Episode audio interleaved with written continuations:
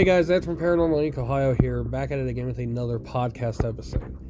Tonight's podcast episode is going to be about the voodoo rituals and some of the well known names of voodoo.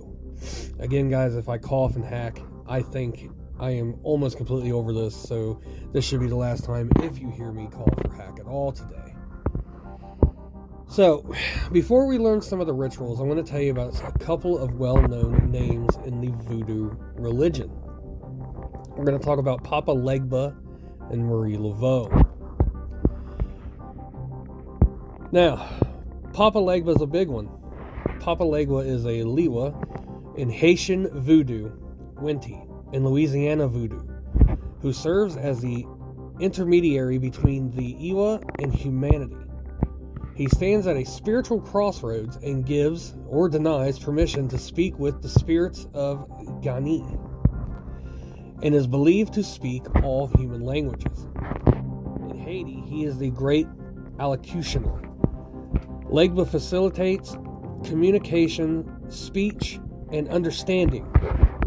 He is commonly associated with dogs. Papa Legba is invoked at the beginning of every ceremony.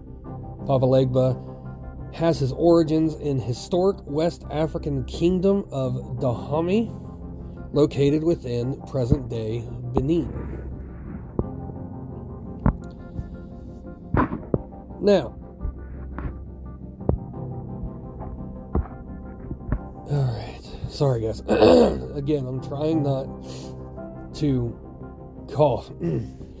he usually appears as an old man on a crutch or with a cane wearing a broad brimmed straw hat and smoking a pipe, or drinking dark rum. The dog is sacred to him. Legba is synchronized with Saint Peter, Saint Lazarus, and Saint Anthony.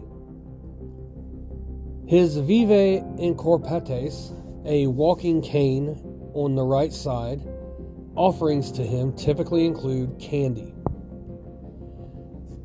Legba is a favorite Iwa of children due to his jolly grandpa like image.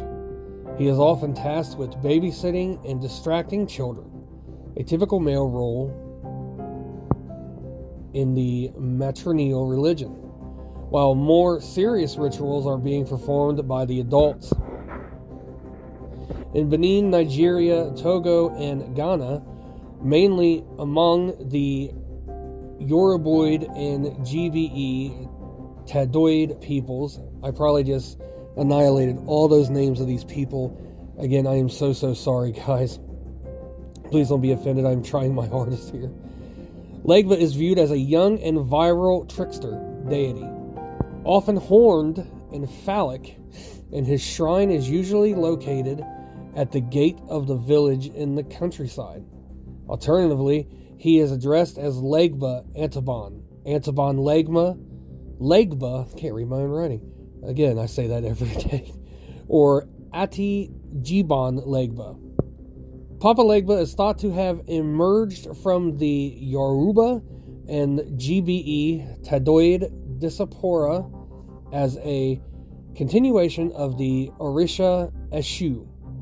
This emerged as Iwa Papa Legba in Haitian voodoo Spirit Papa Legba in New Orleans, Hoodoo, and as the Orachalia and Santeria. So that was a little insight on Papa Legba, a huge deity and or figure in voodoo itself. Papa Legba being there at the crossroads to be able to talk to the spirits if they will if Papa Legba will let you cross over to talk to the spirits. Now we're going to move on to Marie Laveau, said by some to be the granddaughter of a powerful priestess in Sainte Dominique. Laveau reportedly had a familial background in African spirituality. She is drawn to religion after the death of her mother. Laveau underwent the tutelance of Dr. Jean Bayou, a well known Senegalese conjurer she did not take long to dominate the culture and society of voodoo in New Orleans. As a queen for several decades, Laveau was a mother to many. People sought her advice for marital affairs, domestic disputes, judicial issues, childbearing, finances, health, and good luck. Laveau would in turn counsel her practitioners by supplying them with advice or with protective spiritual objects, such as candles, powder, and an assortment of other items mixed together to create a gree As Queen Laveau prominently orchestrated rituals at three main sites her home on St. Anne Street, Congo Square, and Lake Pontchartrain. And those three main spots is where she did a lot of her rituals. So, Laveau would converse with clients who would meet with her regarding any issues that they're having. In her backyard, she would also have ceremonies that conjured the spirit of the great zombie, the deity Dambala Widu, who would manifest through a snake. The second major ritualistic space, Congo Square, was a public square that was set aside by city officials as a gathering space for both enslaved and free African people. Laveau would gather her followers here on Sundays to dance and worship. No major ceremonies would take place here, but it was a place of spiritual gathering and rejuvenation for Africans who experienced major oppression and hardships both on the plantation and in the free cities as citizens.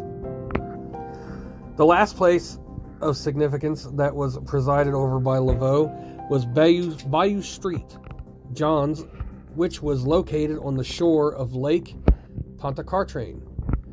It was here that major ceremonies took place. Among the initiated in the religion, Laveau would often be accompanied by her king or a second ranking male officiate.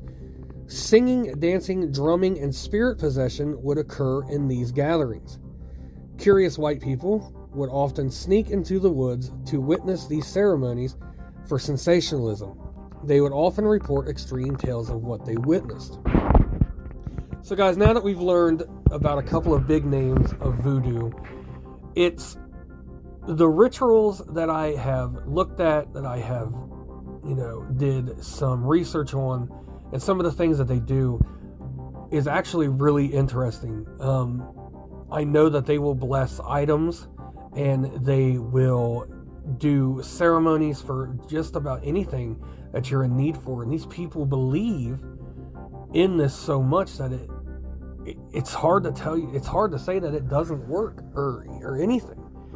Like I know that they they do rituals and blessings for finances, marital issues, any type of issue, mental health, anything that's long that's been going on forever. Whether I I read somewhere women couldn't get pregnant and they went to some priestess and priests in voodoo or hoodoo religion and they did these spells and these uh, incantations and did some blessed objects and, and it worked and these women got pregnant for the first time in so many years of trying to get pregnant a lot of this a lot of these rituals on have a lot of animal sacrifice uh, goats, chickens, chicken bones, things like that.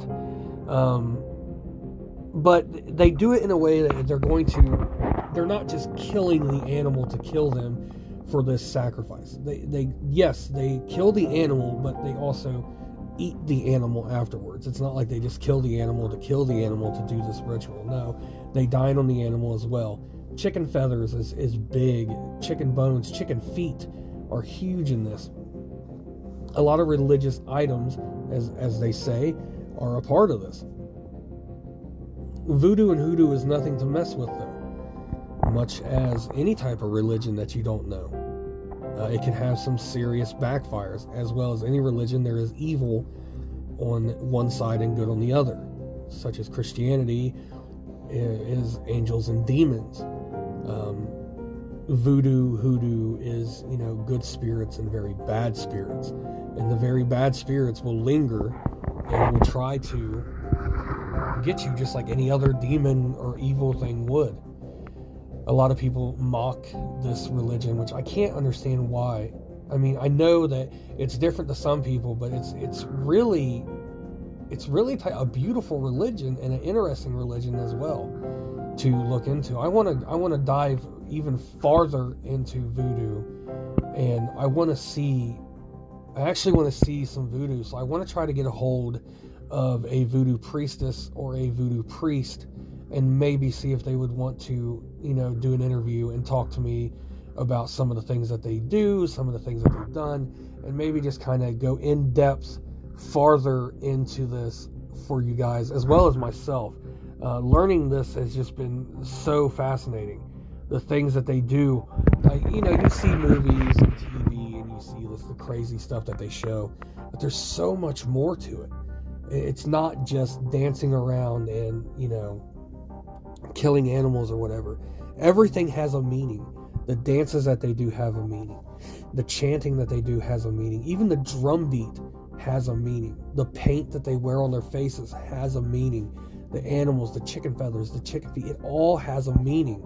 And it all plays a role in, in, in the whole thing of voodoo and hoodoo. And people are so devout and so devoted to this that it's just amazing. You know, I know a lot of Christians that, that they'll sit here and they'll say, well, you know, I believe in God, I believe in Christ, and I would never do anything bad like that, but they sin just like everybody else. I'm a Christian myself, and I know that I'm not perfect. And, you know, everybody sins in their own way. And even in the religion of voodoo, people are bad and people are good. But I have just never seen a community of people come together so much like they have. Um, like I said, guys, it is very fascinating and very interesting what these people, what these people do and how they believe, and they, you know, they start at a young age and it goes up until they pass. So, as we learned yesterday, that you know, voodoo started in in Africa, African religions, and it made its way, you know, across the sea over here to us, and mainly in Louisiana and New Orleans um, or in New Orleans, you know what I mean. Sorry, guys. So that it, it's just it's just awesome. Voodoo dolls. That's another big one. You know, they do have voodoo dolls. If they are wronged in some way, they believe that they can create a voodoo doll, and the voodoo doll can cause harm. They also believe that the voodoo doll can hold their anger and their oppression from whoever the voodoo doll is for that you can hold it so they can stay away from all that anger and oppression. And they put it into the voodoo doll. I mean there's so much there's curses and hexes and just so much that goes into this that I'm, i want to dive deeper into it guys. And i want you guys to be along with me during this journey to try to figure out and see what voodoo is all about so I will be doing more episodes on voodoo. I'm going to do some lives on voodoo's voodoo and go deeper into this religion. So I hope you guys enjoyed tonight's episode, the second part to the whole history of voodoo. Tonight we learned about some rituals. We learned about Papa Legba and Marie Laveau. Uh, you guys let me know if you liked it or if you didn't like it. I hope the audio quality is better tonight Again, guys, I am so sorry for last night's audio quality. I have no idea what had happened. Um, we've just been having some technical issues, and I think I got all the bugs worked out. So, of course, you can go to paranormalincohio.com. There you can check out the main business page. You can check out some more ghost hunts, ghost stories. You can check out the crystals we have, the sage bundles we have for all cleansing needs, the necklaces, the pins, the bracelets, all the jewelry to go along with the crystals. There you can go to Paranormal Inc. Ohio group. That is our group page on Facebook. There we talk about everything paranormal. You guys give me idea for shows. I do the research. I come up with the shows. I'll give you a shout out or even have you on the show itself. From there, you can go to TikTok and YouTube where you can check out Paranormal Inc. Ohio for some old ghost stories and ghost hunts. And of course, on every podcast venue known to man, you can check out the Paranormal Inc. Ohio podcast. That is every Monday, Tuesday, and Wednesday night at 10 p.m. We have a new podcast episode. Thursday nights at 10 p.m., we go live on Facebook to do some conversations about the paranormal. And Friday is our Fear Friday live, guys, at 10 p.m. on Facebook. There we do in depth conversations. We also do live hunts, and soon we are going to have some special guests on the lives and on the podcast. So, again, I hope you guys enjoyed tonight's episode. Guys, thank you so very much for everything. Um, I love each and every single one of you. And I hope you guys have a good night. And you will see me Thursday night at 10 p.m. live on Facebook. Thanks, guys.